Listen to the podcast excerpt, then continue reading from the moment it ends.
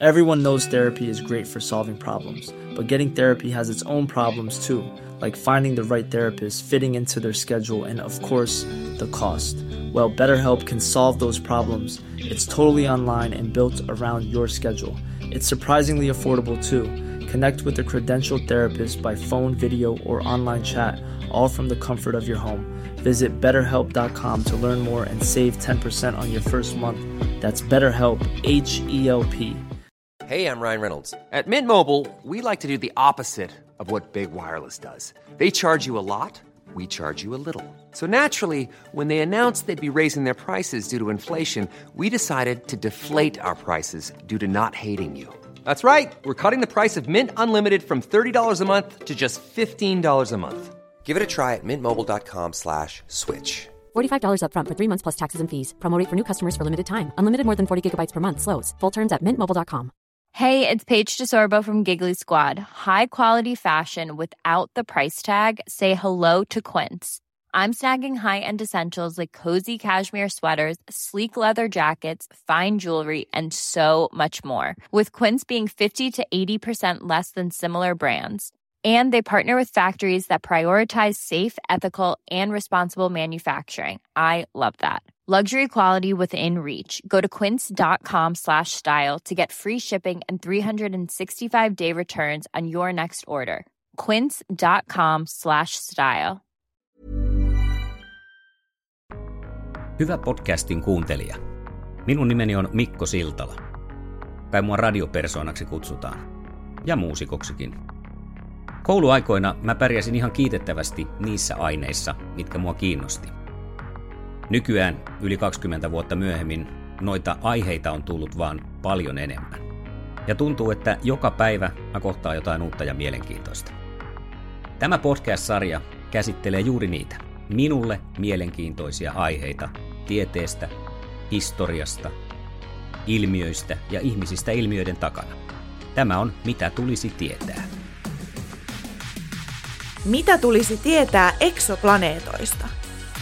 Me ollaan Mitä tulisi tietää podcastissa katseltu taivaalle hieman eri merkeissä kuin mitä nyt tullaan tekemään. Ja me katsotaan nyt aika kauas ja mielenkiintoisiin maailmoihin, jotka ehkä on hieman erilaisia kuin me.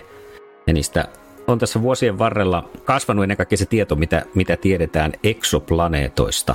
Ja asiantuntija on tänäänkin totta kai toisessa päässä tähtitieteen tohtori ja Helsingin yliopiston tutkija Mikko Tuomi. Mistä heräsi kiinnostus tutkia tähtiä?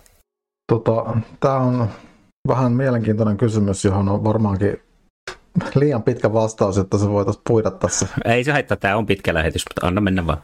Mistä se heräsi? Se heräsi siitä, kun joskus kauan sitten, muistaakseni vuonna 1996, luin Helsingin Sanomien kuukausiliitteestä jutun ää, eksoplaneetoista, jotka oli silloin tuoreita löytöjä, se, se, niin ensimmäisiä, joita oli, joita ikinä löydettiinkään. Ja vaikka en sitä silloin tiennyt, niin, niin sen, se sitten kuitenkin johdatteli mut tälle alalle ja tutkimaan eksoplaneettoja itsekin mun mielestä mielenkiintoinen se, että sä oot pitänyt tuosta niin kuin unelmasta tai sellaisesta, kun sä oot saanut sen innon niihin tähtiin ja mennyt ja vienyt sen niin kuin tavallaan niin pitkälle kuin tässä maailmassa voi mennä, koska aika moni varmaan samastuu kuuntelijoistakin siihen, että jossain vaiheessa on ainakin ollut se sellainen semmoinen tähtitieteen purema. Ja sitten on tietenkin jo, jollakin tavalla koitettu sitä harrastaakin ja se on jäänyt enemmän ja vähemmän sitten kuitenkin harrastukseksi kaikkien muiden kiinnostusten kohteiden ja elämän realiteettien iskiessä, mutta onko se ollut sulle minkälainen matka, että onko se, onko se tuntunut missään vaiheessa työltä ja uurastamiselta ja semmoiselta, että siitä on ollut vaivaa, että olet päässyt nyt tuohon pisteeseen, missä olet? No itse asiassa se ei ole mennyt lainkaan noin kuin sä äsken kuvasit. Eli ei ole ollut minkäänlainen pitkä, pitkän kantaman määrätietoinen tavoite tai, tai minkälainen unelma, jonka haluaisin toteuttaa, vaan on yksinkertaisesti ajautunut alalle, koska en ole löytänyt mitään mielenkiintoisempaa. Ja kaikissa, kaikissa vaiheissa, esimerkiksi niin kuin yliopistokoulutuksen vaiheissa, eri vaiheissa ja sitten sen jälkeen, niin olen yksinkertaisesti lakannut kiinnostumasta niistä kaikista muista asioista. Ja tämä on jäänyt jäljellä. Mä oon aina ihmetellyt ihmisiä, jotka kun mäkin monesti sitten jossain seurassa avaan suun ja mietiskelen kaiken maailman asioita tuolta avaruudesta ja tiesitkö tätä ja tiesitkö tätä. Ja sitten on sellaisia tyyppejä, jotka sanoo, että mua ei voisi joku vähempää kiinnostaa, mitä tuolla tapahtuu, että kun tässä pallollakin meillä on niin paljon kaikkea asioita, mitä pitäisi ajatella, niin mun kaaliin ei ole mahtunut se, koska jotenkin se kuitenkin se meidän alkuperä ja kaikki mitä tuolla on, niin se on nyt maailman kiehtovimpia asioita. Se on varmaan niin, eikä kaikki, siis ihan mahdoton ajatellakaan, että kaikki voisi olla kiinnostuneet kaikista asioista. Ja meillä on tosiaan tämän planeetan pinnalla vaikka kuin paljon kaikenlaista jännää, mihin, minkä parissa voi puuhastella koko ikänsä. Mutta kaikki ei sitten yksinkertaisesti jaksa keskittyä niin sanotusti maanpäällisiin asioihin, vaan haluaa katsoa vähän pidemmälle. Eikö pidä paikkansa myös se, että jossain määrin toi eksoplaneetta-tutkimustakin, niin sitä pystytään kuitenkin täällä meilläkin tietyllä tavalla harrastamaan, koska sitä on niin paljon sitä. Maapallolla on sellaisia kolkkia, joista on hyvä ottaa selvää kaikki ennen kuin sitten ruvetaan spekuloimaan, että mitä jollain toisella pallolla voi olla. Niin siis tarkoitatko sitä, että, että sen puolesta millaisia olosuhteita meillä on maapallolla? Niin, juuri näin, ja mahdollisia elämän synnynpaikkoja ja miten ne kehittyy. Niin, no ehkäpä me maapallolta lähinnä opitaan se, että elämä selviää kaikissa ympäristöissä, mitä meillä täällä on. Ja, ja, ja luultavasti universumin mittakaavassa se skaala on vielä paljon laajempi. Eli meillä on täällä vain pieni, ehkä jopa epäedustava otos niitä ympäristöjä, missä elämä voi selvitä. Mutta tota, totta kai ensimmäinen, ensimmäinen meidän tähtitieteilijöiden tavoite on, on löytää nyt edes samankaltaisia ympäristöjä kuin mitä meillä täällä maapallolla on, joten se on ehkä tämmöinen hiukan vääristynyt lähtökohta, mutta se on kuitenkin ainoa lähtökohta, joka me tunnetaan. Ja mitä voi sitten niin kuin konkreettisesti tutkia, koska muutenhan toi on alana sellaista, että tehdään havaintoja, mennään kohta siihen millaisia havaintoja tehdään ja sitten niistä tutkitaan tätä dataa ja sitten enemmän ja vähemmän siinä on semmoista kuvittelua sitten mukana myös, että mitä, mitä näistä, tästä datasta voidaan sitten tehdä johtopäätöksiä ja maalaillaan niitä ma- ma- maailmoja.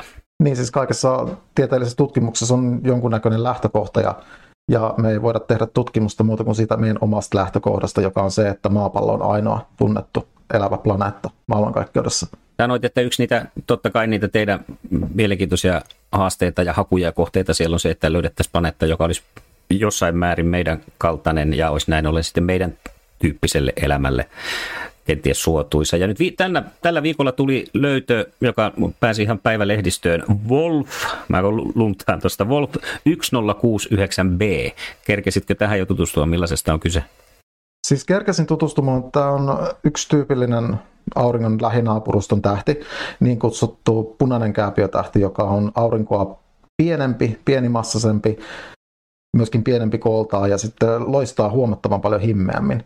Ja, ja se tarkoittaa sitä, että, että tota, tätä tähtiä kun kiertää sellainen planeetta, jonka pinnalla lämpötilaolosuhteet on elämälle mahdollisesti soveltuvia, niin sen täytyy olla itse asiassa hyvin lähellä sen tähden pintaa, paljon lähempänä kuin maa on aurinkoa. Ja tässä tapauksessa tämä havaittu mahdollisesti elinkelpoinen planeetta kiertää tähden vaan noin 15, 15 päivässä. Eli se on kiertoradalla, jossa se suunnin piirtein viistää tähden pintaa. Miten nämä menee, että mitä isompi se on se sitten se emotähti tavallaan, niin miten näistä näistä kiertävät planeetat niin koolta ja etäisyydeltä, että pienemmät pystyy olemaan kauempana ilmeisesti, vai no, itse asiassa toi äh, tähden koolla ei ole hirveän, hirveän paljon tekemistä sen suhteen, että minkä kokoisia planeettoja niitä kiertää. Vaikkakin ihan kaikkein pienimmillä kääpiötähdillä, niin niillä ei ole hirveän paljon jättiläisplaneettoja kiertoradoilla. Mutta mitä tulee tämmöisiin maapallon kokoisiin kappaleisiin, niin niitä, on, niitä kiertää ihan jokasta, käytännössä jokasta, äh, jokasta lähitähteä, jotka vaan polttaa ytimessä vetyä heliumiksi ja tuottaa energiaa. Tämä on ollut ihan mieletön tämä muutos tässä, koska muistan omilta kouluajoilta, että silloin kun varmaan vielä sullakin oli, että se niitä planeettoja, kun ei niitä vaan ollut ja niitä ei ollut koskaan havaittu. Ja nyt sitten yleinen konsensus on ilmeisesti se, että niitä ei vaan tavallaan voi olla olematta ja niitä on tuolla niin paljon kuin vaan jaksetaan löytää. Se on, se on juuri näin. Me voidaan arvioida nopeasti, että sen perusteella, mitä siis nyt tiedetään ja mitä on pystytty havaitsemaan, että, että linnunradan tähtijärjestelmässä, eli meidän omassa galaksissa on noin 200 miljardia tähteä. Ja varovaisimpien arvioiden mukaan niitä kiertää yhteensä vähintäänkin 600 miljardia planeettaa. Joten havaintokohteita kyllä on riittävästi. Kyllä. Mennään ihan siihen alkuun, kun planeetta muodostuu.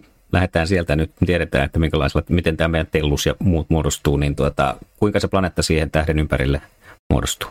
Tähden muodostuminen on hyvinkin oleellisessa roolissa ja itse asiassa tähden ja planeettakunnan muodostuminen on, ta- on tiukasti sidottu toisiinsa. Tähden, tähti muodostuu, kun, kun tähtien välisen kaasu- ja pölypilven, enimmäkseen kaasupilven, oma gravitaatiovoima vie voiton, eli vetovoima vie voiton ja se, luhistuu, se pilvi luhistuu oman painovoimansa avulla kasaan. Sinne keskustaan syntyy sitten tähti tai useassa tapauksessa paljonkin, eri, paljonkin tähtiä verrattain lyhyiden etäisyyksien päähän toisistaan, mutta kun se pilvi luhistuu, niin kaikki se materia ei menekään suoraan sinne luhistumispisteeseen, eli siihen tähden pintaan, vaan jää sen tähden kiertoradalle. Muodostuu semmoinen kiekkomainen rakenne vastasyntyneen tähden ympärillä, ja siinä kiekossa alkaa sitten tapahtua. Sen eh, kiekon pölyhiukkaset alkaa liimautumaan toisiinsa ja kasautumaan pikkuhiljaa suuremmiksi ja suuremmiksi kappaleiksi. Ja sillä tavalla syntyy niin kutsutut protoplaneetat tai niin kuin alkuplaneetat, jotka on sitten semmoisia vähän Marsia pienempiä kappaleita suur, suunnilleen. Sen jälkeen niiden törmäilystä sitten muodostuu varsinainen planeettakunta ja, ja, ja lopulta jää vaan isoja kappaleita jäljellä, jotka sitten on siivonut ratansa suur, suhteellisen tyhjäksi pienemmästä roinasta. Eikö meidän aurinkokunnassa ole tuolla sitten vielä niin kuin kaukana jossain siellä Pluton takana tai siellä suunnalla vielä sellainen joku vyöhyke, missä sitten tätä rojua liikkuu? Onko tämä ominaista aurinkokunnille? Tätä vyöhykettä kutsutaan semmoisella nimellä kuin Oortin pilvi, joka on niin kuin ikään kuin sen ylijäämä roinan varasto meidän omassa aurinkokunnassa. Ja siellä on, se on, se on sitä materiaa, joka on peräisin aurinkokunnan synnystä ja ja se tulee joskus, sen kappaleet tulee joskus aurinkoa lähemmäksi, niitä kutsutaan komeetoiksi. Eli tämmöiset, tämmöiset pilvet ja materiavarastot on luultavasti jokaisen, jokaisen tähden kiertoradalla ja, ja, ja monelta tähdeltä niitä onkin havaittu, niitä pystytään havaitsemaan, kun katsotaan tähtien ympäristöstä vapautuvaa lämpösäteilyä. No selitä, selitäpä mulle se, mitä on miettinyt, että jos ne on siellä kaukana tämä pilvi ja kiertää, niin kuinka sieltä sitten lähtee tulemaan, että se kiertorata tulee nyt sitten esimerkiksi maata kohti tai maan vierestä, eikö ne pysykään siellä kiertämässä sitä omaa rinkulansa kaukana?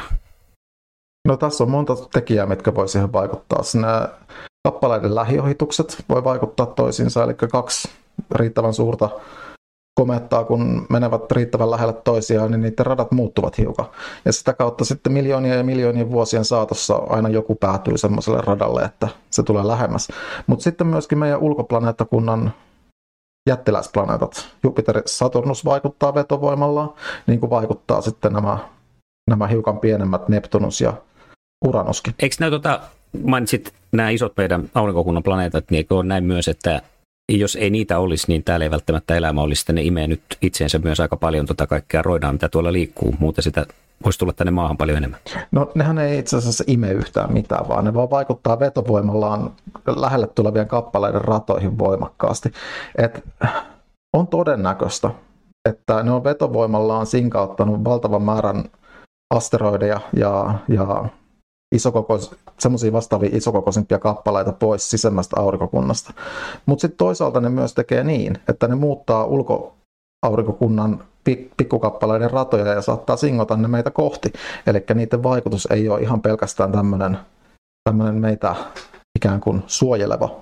Niin, ei pelkkää positiivista. Mikä sitten täyttää planeetan kriteerit? No, Tämä on vähän kysymys, joka, johon vastaus riippuu siitä, että keneltä kysytään. Mutta kansainvälinen äh, tähtitieteen unioni, äh, heidän kriteerien mukaan planeetta on semmoinen kappale, joka on nyt ammattijargonilla hydrostaattisessa tasapainotilassa, eli toisin sanoen pallomaisen muutonen. Se määrittää sen minimimassan ja minimikoon sille, mikä voi olla planeetta. Ja sitten vastaavasti suurin mahdollinen planeetta on semmoinen jättiläisplaneetta, joka, jonka ytimessä ei kuitenkaan ole vielä alkanut ydinreaktioita tapahtumaan, eli se ei ole niin sanotusti vielä tähti. Ja nykytietämyksen valossa se suurin mahdollinen planeetta on noin 13 kertaa massalta Jupiterin massa. Onko planeetoilla tietyn tyyliset elinkaaret sitten olemassa, kun on olemassa tiedon kiviplaneettoja ja sitten on tämmöisiä kaasu, kaasupalloja myös, niin pysyykö ne kaasupalloina ikuisesti ja kiviplaneetat, tai ikuisesti tietenkään, kyllä ne elinkaari on, että jossain vaiheessa tulee päätökseen, mutta saatko kiinni sitä, että muuttaako se planeetta niin olomuotoa jossain kehityksen aikana? No itse asiassa planeetat ei sillä tavalla, niillä ei sellaista samanlaista elinkaarta kuin esimerkiksi tähdillä, vaikka tietysti jotkut kaasuplaneetat, niin ne ajan saatossa hiukan tiivistyy, koska niiden sisältämä aines menee sillä tavalla, että raskaan, raskaan aines menee pohjalle. Mutta tota, niillä ei ole vastaavaa elinkaarta ja planeetat pysyy kutakuinkin sellaisena kuin ne on pitkiä, pitkiä aikoja. Ehkä yksi poikkeus on tähän, eli semmoiset niin kutsutut kuumiksi Neptunuksiksi nimetyt kappaleet, jotka on jotain Neptunuksen kokoluokkaa, mutta jotka on hyvin lähellä tähteään. Ja ne menettää siinä tähden säteily, säteilyssä ja hiukkastuulessa jopa kokonaan kaasuvaippansa ja muuttuu niin karrelle palaneiksi kiviplaneetoiksi. Eli semmoinen muuttuva planeettojen luokka on kyllä olemassa. Milläs mielellä sä oot muuten katsonut näitä uutisia nyt, kun on ollut sitä, että meidän ydin on pysähtymässä, meidän telluksemme ydin? Mitä ajatuksia se herättää? Niin siis eihän se, eihän se ole pysähtymässä. No, mutta näin lehdissä on ainakin kärkkäästi uutisoitu. Niin, siis kyse on siitä, että kun kiinnitetään koordinaatisto maan, maan pinnan suhteen, suhteen paikallaan pysyväksi, eli pyörivä koordinaatisto, niin että maan ydin on aiemmin pyörinyt hiukan nopeammin kuin pinta. Ja nyt se sitten mahdollisesti on ryhtymässä pyörimään hiukan hitaammin kuin meidän pinta, mikä tarkoittaa siinä pyörähdyksessä joitain miljoonasta tai miljardisosa eroja, en edes muista suuruusluokkaa. Mutta ei siis missään nimessä ole kyse siitä, että ytimen pyöriminen olisi pysähtymässä. Eikö sekin ole jotakin aaltoliikettä, että se välillä hidastuu ja välillä menee nopeammin? Tämä on itse asiassa, mun on vaikea sanoa tähän, koska mä en ole geofyysikko ja toi noin, mun käsittääkseni tästä ei ole kauhean vankkaa todistusaineistoa vielä, että mitä, mikä oikeasti on se asia, mitä tapahtuu ylipäätään. Villeimmissähän tuolla lukee, että nämä vaikuttaa siihen, että kohta maan magneettikentät heittää ympäri ja kaikkea tällaista, täällä menee kaikki sekaisin, mutta semmoista pelkoa meille ilmeisesti nyt on. Ei sitä kyllä missään nimessä kannata ainakaan pelätä, koska jos maan magneettikentällä tapahtuu muutoksia, niin kyllä niitä tapahtuu sitten ihan joka tapauksessa ja niitä tapahtuu vaan vasta tuhansien tai kymmenin tuhansien vuosien mittakaavassa eikä niin kuin kauhean nopeasti. No sitten mehän, me tiedetään, me tämmöiset tavalliset ihmiset tiedetään nämä meidän omat planeetat, mitä meidän omassa aurinkokunnassa on, mutta mennään sitten sinne eksoplaneettojen maailmaan. Millä tavalla niitä avataan, minkälaisia keinoja niitä löytää? Yksi ehkä nyt menestyksekkään keino on havaita yksinkertaisesti se, että jonkun, jonkun tähden editse kulkee sitä kiertävä planeetta. Ja kun tarkkaillaan riittävän kauan, niin se tulee siitä aina vaan uudelleen editse, kun se kiertää radallaan sen tähden ympäri. Ja tämä on vähän semmoinen sattumaan ja sattumukseen perustuva menetelmä, eli me kuitenkin havaitaan vain tähden kirkkautta ja sen hiuksen hienoa himmenemistä, kun siitä kulkee paljon pienempi planeetta editse.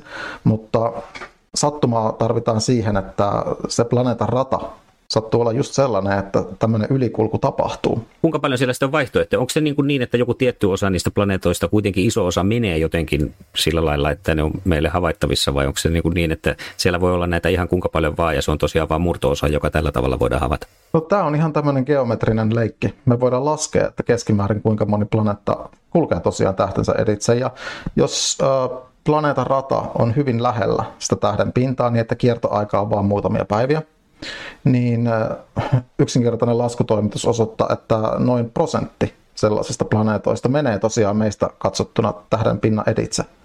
Ja se tarkoittaa sitä, että jos me havaitaan vaikka 10 000 tähteä, niin noin sadalta löytyy planeettoja. Niin justiinsa. Ja silti, äh, onko silti todennäköistä, jos on tähti, kuulostaa aika lastentarha, kysyisi, mutta että jos on tähti, niin kuinka todennäköistä on, että siltä se, ainakin se yksi planeetta tällä tavalla löytyy?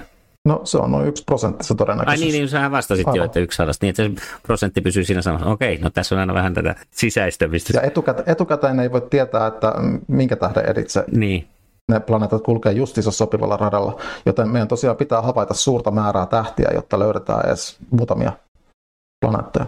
Ja sehän on hirvittävän tarkkaa hommaa sitten, koska käsittääkseni kuitenkin, no ainakin nyt, en tiedä mitä tämä James Webb tuo tullessaan tälle alueelle, siitäkin varmaan voit kertoa kohta, mikä sulla on siinä tuntuma, mutta, mutta tosiaan, että kun ajatellaan, että noilla vanhemmilla havainnointilaitteella sitä on, niitä kuvataan ja se on niin suunnilleen, että yhdestä pikselistä yrität kaivaa sitten sitä eroa vai uppineulan silmän reiästä katsot? No tämä ei ole ihan niinkään, koska, koska tota, otetaan vaikka semmoinen Jupiterin kokoinen jättiläisplaneetta, joita kuitenkin on aika paljon ja, ja, ja sellaisiakin, sellaisiakin sattumia on paljon, että tämmöinen Jupiterin kaltainen jättiläinen kiertää tähtensä hyvin nopeasti, eli se on hyvin lähellä sitä tähteä. Ja silloin tulee taas tämä, että jokainen, joka sadas niistä planeetoista on meidän näkökulmasta havaittavissa. Niin tämmöisiä kuumia Jupitereita tunnetaan aika paljon ja ne, sellaista havainnointi onnistuu jopa ihan semmoisilla perusamatöörivehkeillä. Eli Suomessakin, Suomessakin tähtiharrastajat on onnistunut joidenkin planeettojen ylikulkuja havaitsemaan omilla laitteillaan ja, ja, ja, ja, ja parhaimmillaan niihin riittää ammattilaisten käytössä 25 sentin peiliteleskooppi. Eli ihan hurjia laitteita, laitteita ei tarvita, mutta totta kai, jos me lähdetään pienellä harrastajakaukoputkella tutkimaan planeettojen ylikulkua, niin meidän täytyy tietää milloin havaita ja mitä tähteä, koska niillä ei voi tehdä sitten niitä planeettojen etsintöjä, kun ei voi havaita tuhansia ja tuhansia tähtiä samaan aikaisesti. Onko siihen kehitetty isossa maailmassa jotain algoritmeja tämmöisiä, että siellä joku automaatio näitä hakee, vai pitääkö se olla aina se ihmissilmä siinä just oikeaan aikaan oikeassa paikassa? Kyllä nämä tehdään pääsääntöisesti algoritmisesti. Voisi pois lukien ehkä sellaiset tapaukset, missä tähti käyttäytyy jotenkin muuten omituisesti. Et meillä on tietokonealgoritmit, jotka käy läpi, käy läpi sarjan valokuvia, jotka on otettu taivaasta tietysti kohtaa. Ja algoritmisesti määritetään, mikä, minkä tähden kirkkaudessa näkyy ylikulkukandidaatteja. Siihen vaaditaan kyllä sitten tietty yksityiskohtaisempi tarkastelu, että että riippuen tähden tyypistä ja, ja, ja ylikulun tyypistä, ja koska niitäkin on erilaisia, että meneekö se planeet, planeetta tähden keskeltä vai tähden reunasta esimerkiksi, niin, niin, niin, niin kyllä siinä aina tietynlaiset ihmisen, ihmisen ja tutkijan intuitiota tarvitaan siinä analyysissä, mutta perusjutut tehdään nykyään tosiaan automa- automatisoidusti. No mitäs muita keinoja sitten on kuin tämä? Niitä löytää. Sitten on No itse asiassa se keino, mitä mä oon eniten käyttänyt, on eh, niin kutsuttu radiaalinopeusmenetelmä, missä äh, havaitaan tähden liikettä taivaalla, mutta sitä havaitaan tähden liikettä siinä meidän näkösäteen suunnassa. Eli kuinka paljon sen liike heilahtelee meihin päin ja meistä poispäin. Ja ainoa asia, mikä voi tähteä taivaalla heilahduttaa, on tietenkin se, että sitä kiertää joku massiivinen kappale, niin kuin esimerkiksi planeetta. Ja silloinhan tähti ja planeetta ei liiku, tai siis tilanne ei ole se, että tähti, planeetta kiertäisi tähteä tavallaan, vaan ne molemmat liikkuu yhteisen massakeskipisteensä ympäri, joka tarkoittaa, että myöskin tähti liikkuu edestakaisin. Ja se liike havaitaan sitten sillä tavalla, että, että tota, katsotaan pieniä tähden värin muutoksia, koska tähden liikkuessa meitä kohti sen väri näyttää muuttuva hiukan, hiukan tota, sinisemmäksi. Ja kun se liikkuu meistä poispäin, niin se väri näyttää liikkuva hiukan punaisemmaksi tai muuttuvan. Onko sä niin kouluttautunut tässä, että tarkoitan, että kokenut, että pystyykö näkemään paljalla silmällä vai katsotaanko siinä jotakin spektrometreja, jotakin, mikä, mitä nämä nyt on, että mitkä näyttää sen värin arvon jotenkin? No itse asiassa ei pysty kyllä millään nimellä äh, näkemään paljalla silmällä, että, että kun me mitataan tähden kirkkautta eri aallonpituuksilla, eli otetaan spektri, niin niin siinä ne muutokset on parhaimmillaankin alle yhden pikselin luokkaa. Ja ainoastaan kun ynnätään kaikki muutokset keskiarvostetaan koko spektrin yli, niin sitten voidaan saada selville, että siellä tosiaan jotain tapahtuu, mutta silmällä näitä ei voi nähdä mitenkään. No oliko nämä nyt sitten ainoat, millä, mitkä tällä hetkellä on työkalut käytössä vai vieläkö löytyy? Nämä on merkittävimpiä menetelmiä, mutta vielä on nyt nousemassa semmoinen menetelmä kuin astrometrinen menetelmä, mikä on sitä, että mitataan ihan tähden paikkaa taivaalla. Ja meillä on valtava hyvä Gaia-avaruusteleskooppi, joka on kartoittanut nyt jo vuosia tähtien paikkoja ympäri taivasta. Ja mitä pitempään tätä projektia jatketaan, niin sitä, sitä paremmin niitä tähtien liikkeen muutoksia voidaan saada selville. Ja taas kerran tähden liikkeen muutos tarkoittaa kiihtyvyyttä. Kiihtyvyys voi aiheuttaa vain siitä, että tähteä vetää puoleensa jokin kappale, joka tyypillisesti voi olla planeetta tai joku himmeämpi tähti, mutta, mutta ne kappaleen ominaisuudet voi sitten ihan laskea. Ja sitten on vielä vähän harvinaisempi menetelmä, semmoinen kuin, semmoinen kuin gravitaatiolinssimenetelmä. Ja tämä on itse asiassa aika HC, koska, koska tässä havaitaan taas kerran valtava joukko tähtiä. Ja tyypillisesti havaitaan tähtiä meidän linnunradan keskuksen suunnassa, missä tähtiä on eniten. Mutta jos näistä taustalla olevista valtavasta määrästä tähdistä, niin jonkun editse, tai hyvin läheltä siitä editse, kulkee joku toinen tähti planeettakuntineen, niin, niin sen taustataivaan tähden valo kirkastuu gravitaatiolinssin linssi-ilmiön vaikutuksesta. Eli se tähti kun se vetää valoa puoleensa, myöskin valoa, koska valo noudattaa suhteellisuusteorian mukaisesti tuota, sit, äh, noudattaa tota, tota massajakaumaa, mikä nyt taivaalla sattuu olemaan, niin tähti muuttuu pieneksi linssiksi, jolloin me nähdään tähden kirkastuma, ja jos sen vieressä on planeetta sopivassa paikassa, niin myöskin se planeetta aiheuttaa pienen kirkastuman havaittua valoa.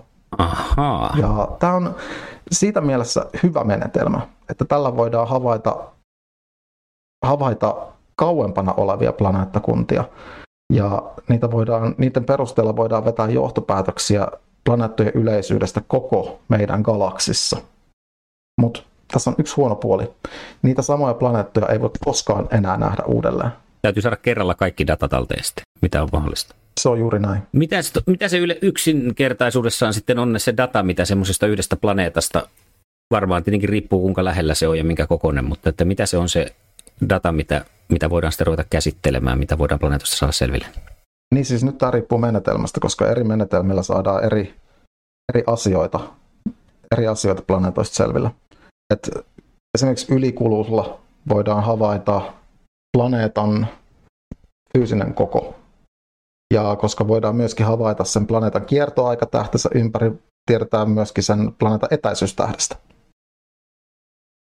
Ja sitten saadaan tietoa radan muodosta ja jonkun verran, jonkun verran ainakin, mutta koska tiedetään tämä planeetan etäisyystähdestä, niin voidaan laskea sen planeetan lämpötila tai ainakin sen säteilyn määrä, mitä siitä tähdestä sen planeetan pintaan tulee.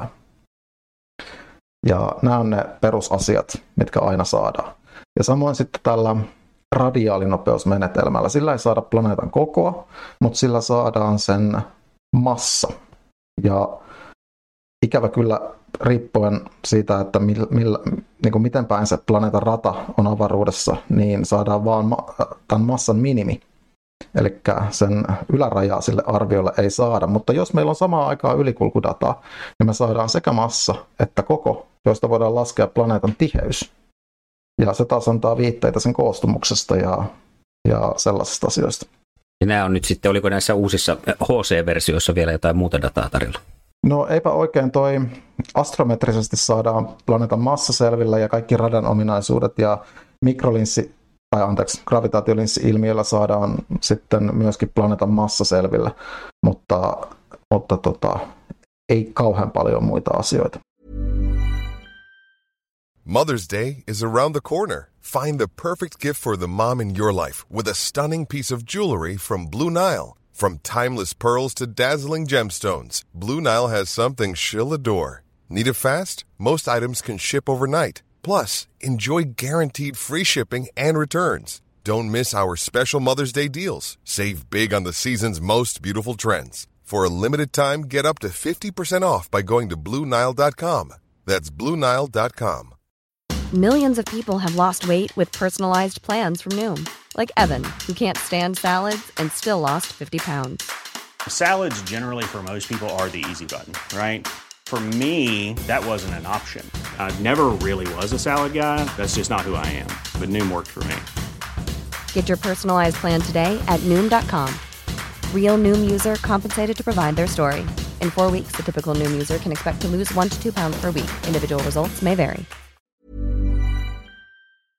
Miten se teillä muuten rupesi kiinnostaa tässä nyt kesken kaiken piireissä menee toi, että tiedän, että te varaatte sitten aikoja näille huippu tota, havainnointilaitteille ja muuta. Ja tuota, pitääkö siinä olla niinku suhteellisen hyvät kansainväliset suhteet, että sitä aikaa saa itsellensä sille, että pääsee työtä tekemään?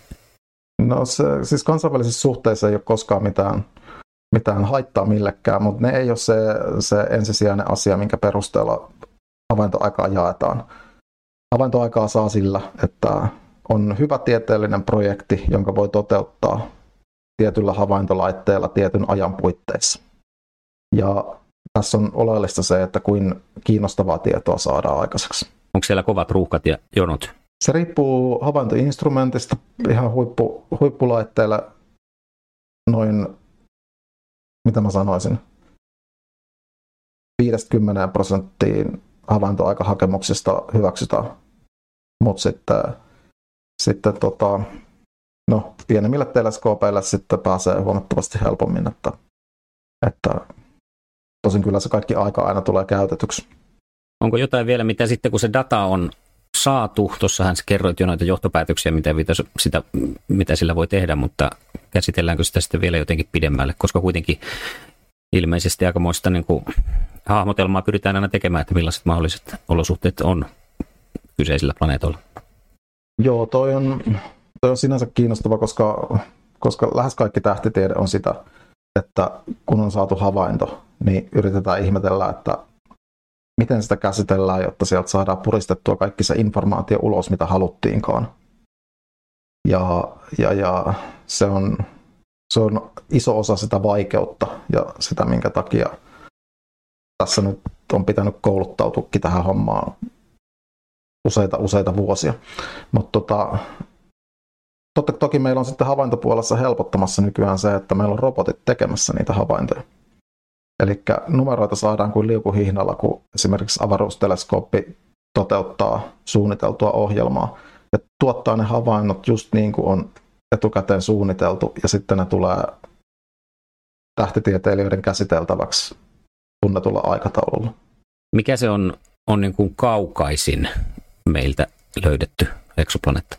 Tästä oli joku aika sitten tieto, että olisi löydetty Andromedan galaksista, eli naapurigalaksista eksoplaneetta jopa. Mutta mä en nyt tiedä, että olikohan tämä löytö varmennettu, mutta ainakin sellaisia viitteitä on esitetty. Ja silloin ollaan jo, kuinka puhutaan valovuosista, niin missä mennään? No onko se nyt jonkun sadan tuhannen, satojen tuhansien valovuosien päässä, että taisi olla puolen miljoonan valovuoden päässä joka tapauksessa. No millainen on erikoisin eksoplaneetta? Semmoinen, mikä olisi niinku oikein semmoinen mielikuvitusta ruokkiva. Tota, tämä on tietty vähän tämmöinen makuasia, että mitä kukakin pitää erikoisena. Mutta ehkä kaksi ensimmäistä eksoplaneetta löytöä oli sellaisia. Ja nyt on ihan ensimmäisiä, että pitää mennä, pitää mennä tuonne historia hämäriin, eli 90-luvun alkuun. Koska itse asiassa ensimmäinen aurinkokaltaista tähteä kiertävä eksoplaneetta löydettiin vuonna 1995. Tai sen olemassaolo raportoitiin vuonna 1995. Ja se oli semmoinen, mitä kukaan ei osannut odottaa oleva olemassakaan, koska se on Jupiterin kokoinen planeetta, joka kiertää tähtensä vain neljässä päivässä. Ja se on tämmöinen kuuma Jupiter, joiden olemassaolosta ei tuolloin tiedetty, mutta ensimmäinen löytö heti paljasti kokonaan uuden planeettaluokan, jollaista ei meidän aurinkokunnassa ole.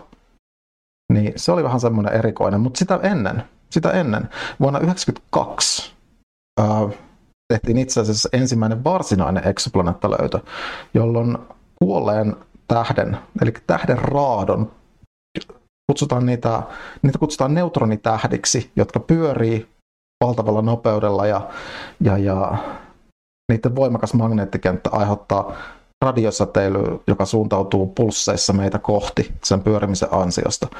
Ja kun tässä pulssissa havaittiin muutoksia, niin tutkijat rupesivat ihmettelemään, että hetkinen, että joku heilauttaa tuota tähteä hiukan.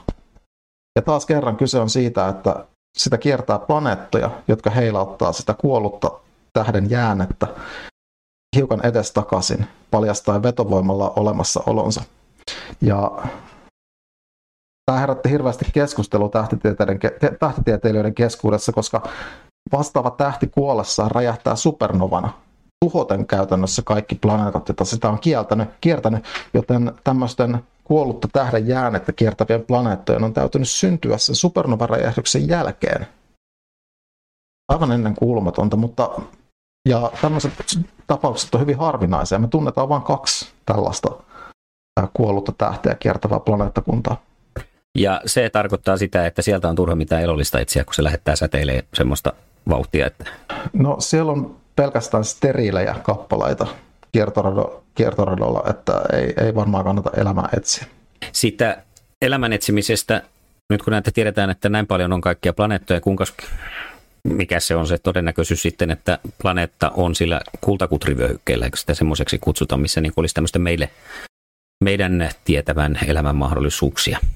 Se on itse asiassa aika yleistä, mutta äh, nyt meidän ensin täytyy miettiä, että mitä me oikein tarkoitetaan sillä, että, että meidän tuntemalle elämälle sopivat edellytykset. Et esimerkiksi suurin osa tämmöisistä sopivassa lämpötilassa olevista sopivan kokoisista planeetoista kiertääkin aivan erilaisia tähtiä kuin tämä meidän aurinko. Ne kiertää just näitä punaisia kääpiötähtiä, tähtiä niin kuin tämä Wolf 1069b.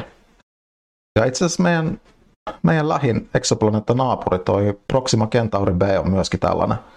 Eli se on periaatteessa siinä niin sanotulla kultakutrivyöhykkeellä, missä, missä tähden säteilyn puolesta planeetan pintalämpötila voi olla aivan soveltuva elämällä. Mutta onko se millään tavalla maapallon kaltainen paikka, niin se on hyvinkin kyseenalaista, koska siihen vaikuttaa moni asia. Esimerkiksi se, että se tähden valo on hyvin erityyppistä. Se on kokonaan punasta. Ja esimerkiksi ihmissilmällä kaikki näyttäytyisi semmoiselta punertavalta hämärältä jatkuvasti. Muita, muita aallonpituuksia ei oikein olisi. Niin, siinä on sitten evoluutiolla, paikallisella evoluutiolla ollut mahdollisuuksia viedä se johonkin semmoiseen suuntaan sitten kenties. Joo, mutta tässä on vielä muitakin tekijöitä, eli nämä tämmöiset planeetat kiertää tähteä hyvin lähellä. Ja kiertäessään hyvin lähellä tähden vuorovesivoimat on hyvin voimakkaita. Ja se sitten ajan saatossa saa, tämmöinen, saa nämä planeetat kiertämään tähteä siten, että ne näyttää aina saman puoliskon sinne tähteen päin.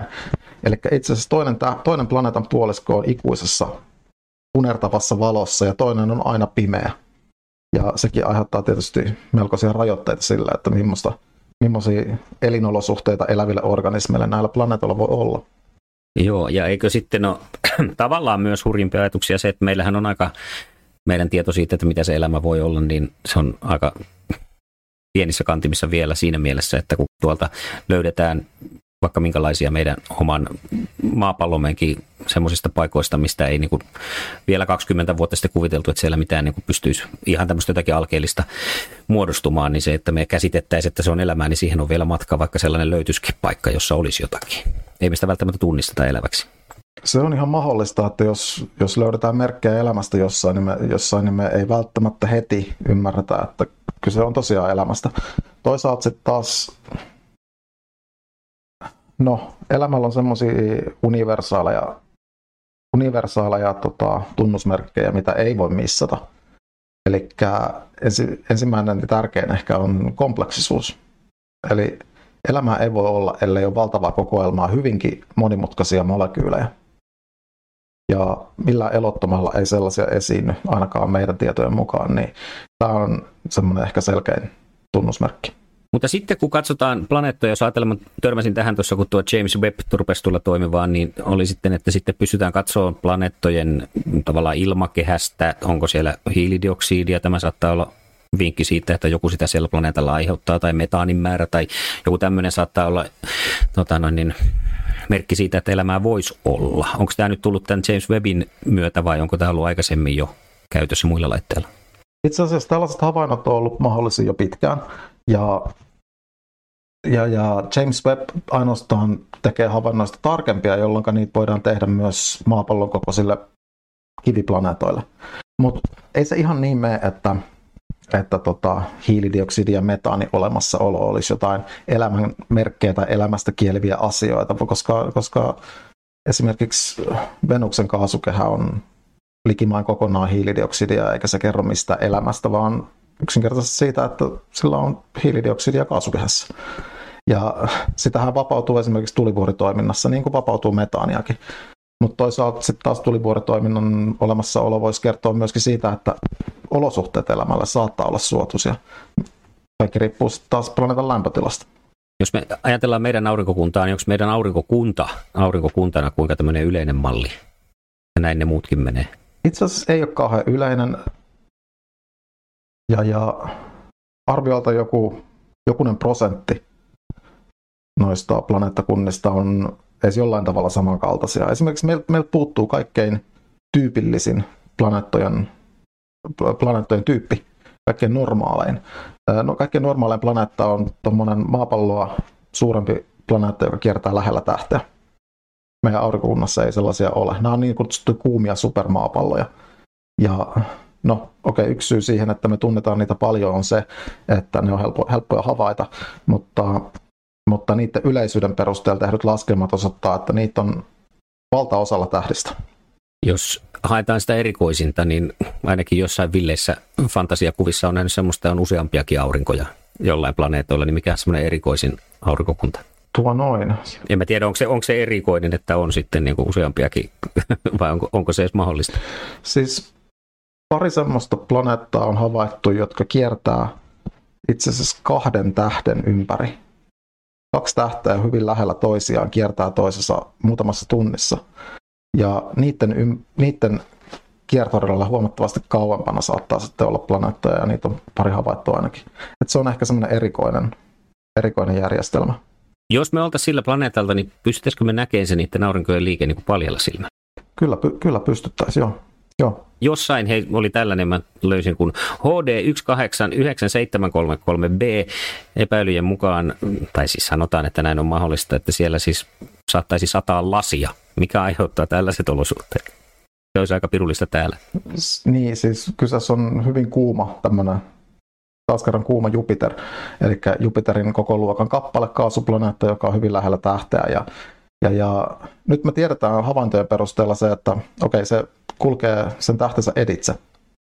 Ja sitä on pystytty sen takia havaitsemaan sillä tavalla, että on pystytty määrittämään eri aallonpituusalueilla, eli eri näkyvän valon aallonpituuksilla, että kuinka paljon sitä valoa tulee, tai siis kuinka paljon, kuinka suurelta se tähden himmeneminen näyttää eri, eri aallonpituuksilla.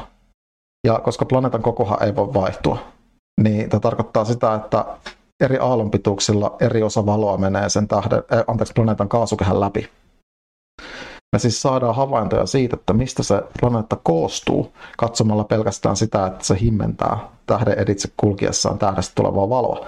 Ja tällä perusteella on saatu selville esimerkiksi, että esimerkiksi silikaattien olemassaolo tämän planeetan kaasukehässä. Silikaatti siis on no, maapallolla tunnetaan lasina, ja lasina esimerkiksi lasi on piin- ja alumiiniyhdiste periaatteessa, ja hape, happea siinä on, niin tota, tota, näiden yhdisteiden olemassaolo, olemassaolo paljastaa sitten fysikaalisia ja kemiallisia olosuhteita. Planeetan kaasukehässä, ja kuumilla Jupitereilla on kovat tuulet, ja tässä tapauksessa, kun siellä on silikaatteja siellä kaasukehässä, niin siellä tosiaan tuulee poikittain lasia, tai näin voidaan sanoa, mutta ei se nyt ihan niin yksinkertainen se tilanne ole. Mikäs on toistaiseksi löytyneistä eksoplaneetoista se, joka, johon kannattaisi nyt sitten James Webbillä ruveta, jos elämää etsittäisiin, niin kaikista tarkiten zoomailemaan, että näkyykö siellä kaupunkeja tai muuta valo, poikkeuksellisia valolähteitä tai rakennelmia? No itse asiassa me ei James Webbillä ihan suoranaisesti voida tuollaisia suoria havaintoja tehdä mistään planeetasta, eli me ei voida nähdä tai ottaa sillä esimerkiksi planeetan kuvaa muutoin kuin ihan poikkeuksellisissa tapauksissa, jos kyseessä on jättiläisplaneetta ja huomattavan kaukana tähdestä. Onko siinä liian iso zoomi? No ei, se ei ole vaan tarpeeksi iso teleskooppi yksinkertaisesti. Sen erotuskyky ei riitä. Ja okay.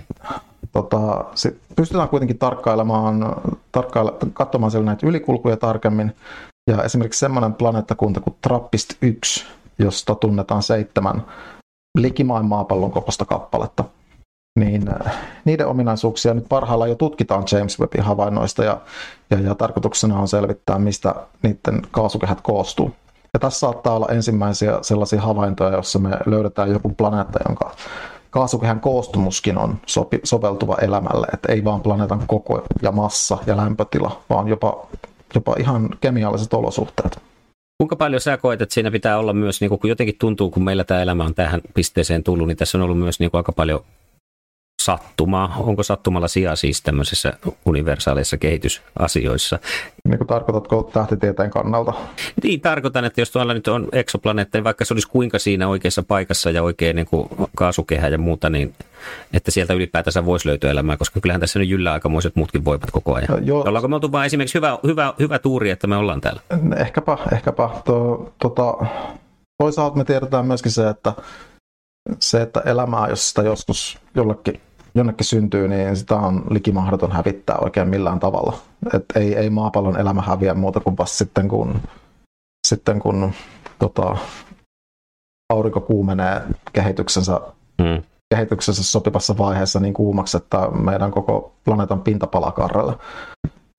Ja itse asiassa silloinkin, silloinkin paljon elämää jää vielä pinnan alle, mutta sitten kun planeetta on laavamerta, niin ei siellä enää eläviä organismeja ole. Sitten kuitenkin, kuitenkin jos me esimerkiksi voidaan havaita just tämmöisiä Trappist 1 kaltaisia usean, planeetan, usean kiviplaneetan järjestelmiä, missä jopa mahdollisesti usea niistä on elinkelpoinen, niin siellä, siellä esimerkiksi joku meteorin isku, valtavan meteorin isku, joka steriloi ikään kuin yhden planeetan, niin tekisi sen kuitenkin vain yhdelle planeetalle kerrallaan. Elämä voisi silloin esiintyä aivan hyvin niillä viereisillä, koska, koska ei ne ole, ei ne ole tota, niin kuin suljettuja sillä tavalla, että, että mikrobit ei esimerkiksi pystyisi liikkumaan eri planeettojen välillä. Kaikki pienetkin meteoriiskut lennättää, lennättää planeetan pinnasta materiaa avaruuteen, joka päätyy muille planeetoille, niinkään meidän omassa aurinkokunnassakin. Kuinka monta eksoplaneettaa olet itse löytänyt? Tosi vaikea kysymys, johon ei, en oikeasti osaa antaa vastata. Oletko pitänyt kirjaa? En. Toi, runsaat sata ehkä. Joo, koska viimesi? No viimeisin on nyt tällä hetkellä lähetetty tarkastettavaksi, kun on, kun, kun on tota, olen kirjoittanut artikkeli aiheesta ja koitan saada sen julkaistuksi, mutta tota, milloin viimeinen ju- julkaistiin? Taisi olla viime vuoden puolella. Joo. Mitä tahtia noita nyt niin kuin noin yleisesti teidän yhteisö löytää? Jos ajatellaan, niin löytyykö niitä niin kuin päivittäin? Jos... Kyllä se päivittäin on aika hyvä arvio. Et suurin piirtein sitä vauhtia mennään tällä hetkellä. Ja meillä on itse asiassa nyt tämän semmoisen kuin TESS-avaruusteleskoopin äh, havainnoista, joita on siis tehty nyt jo, nyt jo joidenkin, no, parin vuoden ajan, muutaman vuoden ajan, niin, niin tuhansia planeettakandidaatteja on vielä käymättä läpi. Nyt siellä on varastossa. no se on, niitä on varastossa, mutta niitä täytyy aina äh, tarkastella yksittäin ja ja, ja täytyy varmistaa, että automaattiset analyysirutiinit on tosiaan toiminut oikein ja, ja, ja signaali, joka on löydetty, niin voidaan tulkita tosiaan planeetan aiheuttamaksi, eikä esimerkiksi jotain muuta häiriöä. Ja tämmöisiä ongelmia, kun käydään läpi, niin pikkuhiljaa niitä tulee julkistetuksi. Mikä olisi sellainen sun, jos, jos saisit nyt maailman kaikki rahat ja tiedot, tietotaidon, niin mikä olisi sellainen harppaus, minkä haluaisit tällä alalla ottaa? Joku mikä olisi tarpeen, että tämä asia vielä helpottuisi? No tällä alalla ei oikein harppauksia tehdä sillä tavalla muuta kuin pitkäjänteisellä työllä. Mikä yksittäinen valtava instrumentti ei tuo kuin sen yhden instrumentin verran lisää tietoa. Nyt on rakenteella Chileen Euroopan, Euroopan tota, yhteistyöllä rakennetaan semmoista no, usean kymmenen metrin teleskooppia, joka tulee tekemään mahdolliseksi sen, että pystytään ottamaan ihan oikeita valokuvia lähitähtiä kiertävistä eksoplaneetoista. Ja tavallaan se on niin se asia, mitä, mikä, mikä haluaisin nähdä, mutta se on jo tekeillä. Totta kai aina voi tehdä asioita paremmin ja näin, mutta, mm. mutta tota, ei tässä nykyaikana oikein sellaisissa lyhyen aikaskaalan projekteissa ole mahdollista toteuttaa mitään järjellisen merkittävää. Sitten toisaalta, jos meillä on vaikka 20-30 vuotta aikaa, niin semmoinen projekti voisi olla, että lähettää tuommoisia James Webb-avaruusteleskoopin kaltaisia, kaltaisia havaintolaitteita, kokonainen armada, mutta lähetetään niitä aurinkokunnan ulkoosiin. Ja sillä tavalla, että ne havaitsee kohti meidän aurinkoa. Ja ne käyttää meidän aurinkoa gravitaatiolinssinä havaitakseen sitten sen takana olevia planeettoja.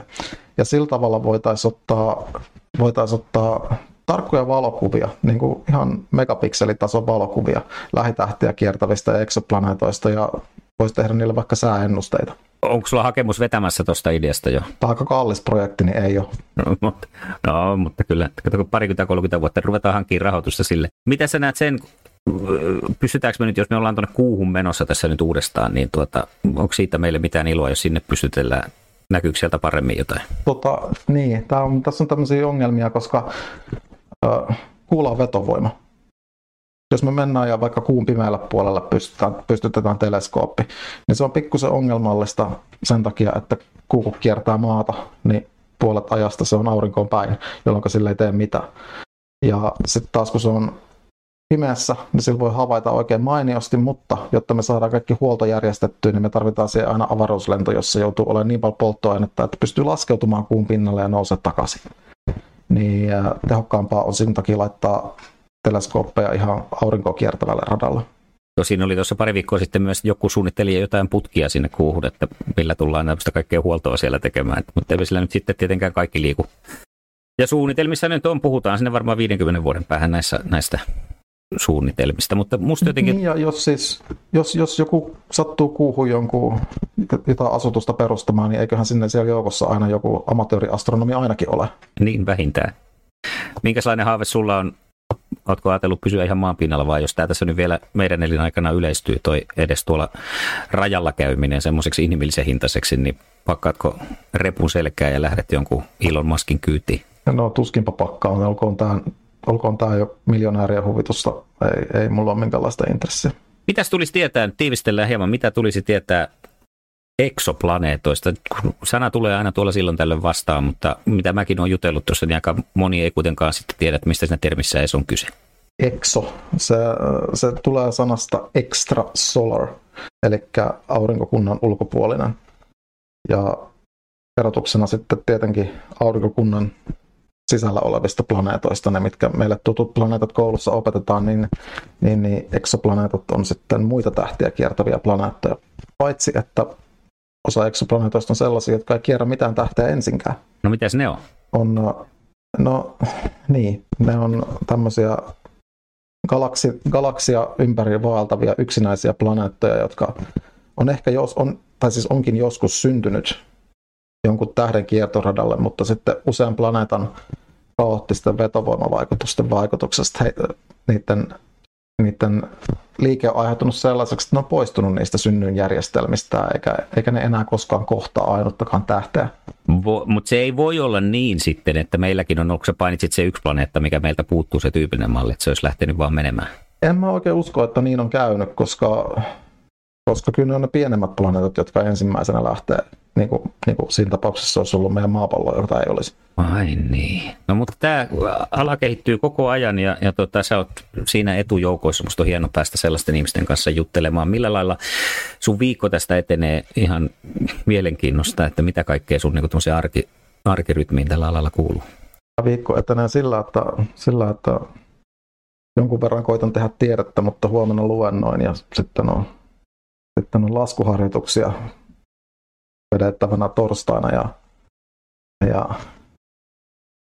siinä sivussa pitäisi, siinä sivussa pitäisi kirjoittaa vähän artikkeleja ja kirjakin on valmisteilla, niin katsotaan nyt, mitä tässä saa aikaiseksi. Miten se, miten se muuten, että kuinka varmaan aika motivoituneita noihin laskuharjoituksiin tähtitieteen opiskelijat, kun ajattelee, että se matematiikka on aika monelle kahta pakkopullaa, mutta sitten kuitenkin se on sellainen työväline, noin kaikki fysiikka ja matikka, että niitä, niitä todella tarvii, niin siellä ei varmaan tarvitse taistella ja takoa sitä päähän sitä oppia. Ei kyllä, kyllä tota, fysiikan laitoksella, on, laitoksella opiskelijat ymmärtää, mistä on kyse, eikä matematiikka ole varsinkaan mitään pakkopullaa tai mitään semmoista, hmm. mitä, mihin ne suhtauduttaisiin mitenkään negatiivisesti, vaan se on ihan mahtava työkalu. Se on se, on se kieli, millä fysikaalista maailmaa ymmärretään ja millä sitä opetellaan. Mutta ei ole tullut sellaisia vastaan, että mä tulin ja mä haluan nyt katsella niitä tähtiä, eikä mä nyt tässä ole tullut mitään matikkaa laskemaan. Että kyllä ne on karsiutunut sitten jo pääsykokeissa pois.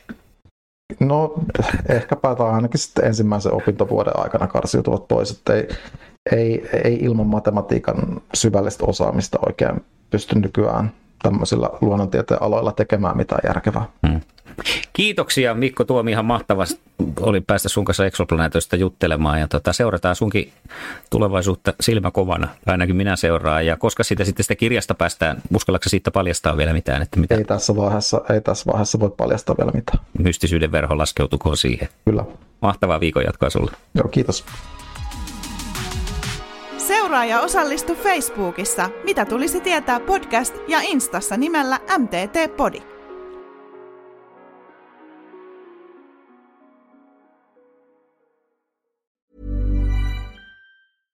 Hey, it's Paige DeSorbo from Giggly Squad. High quality fashion without the price tag. Say hello to Quince.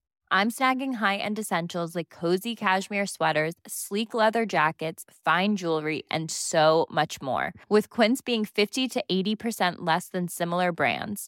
And they partner with factories that prioritize safe, ethical, and responsible manufacturing. I love that. Luxury quality within reach. Go to quince.com slash style to get free shipping and 365 day returns on your next order.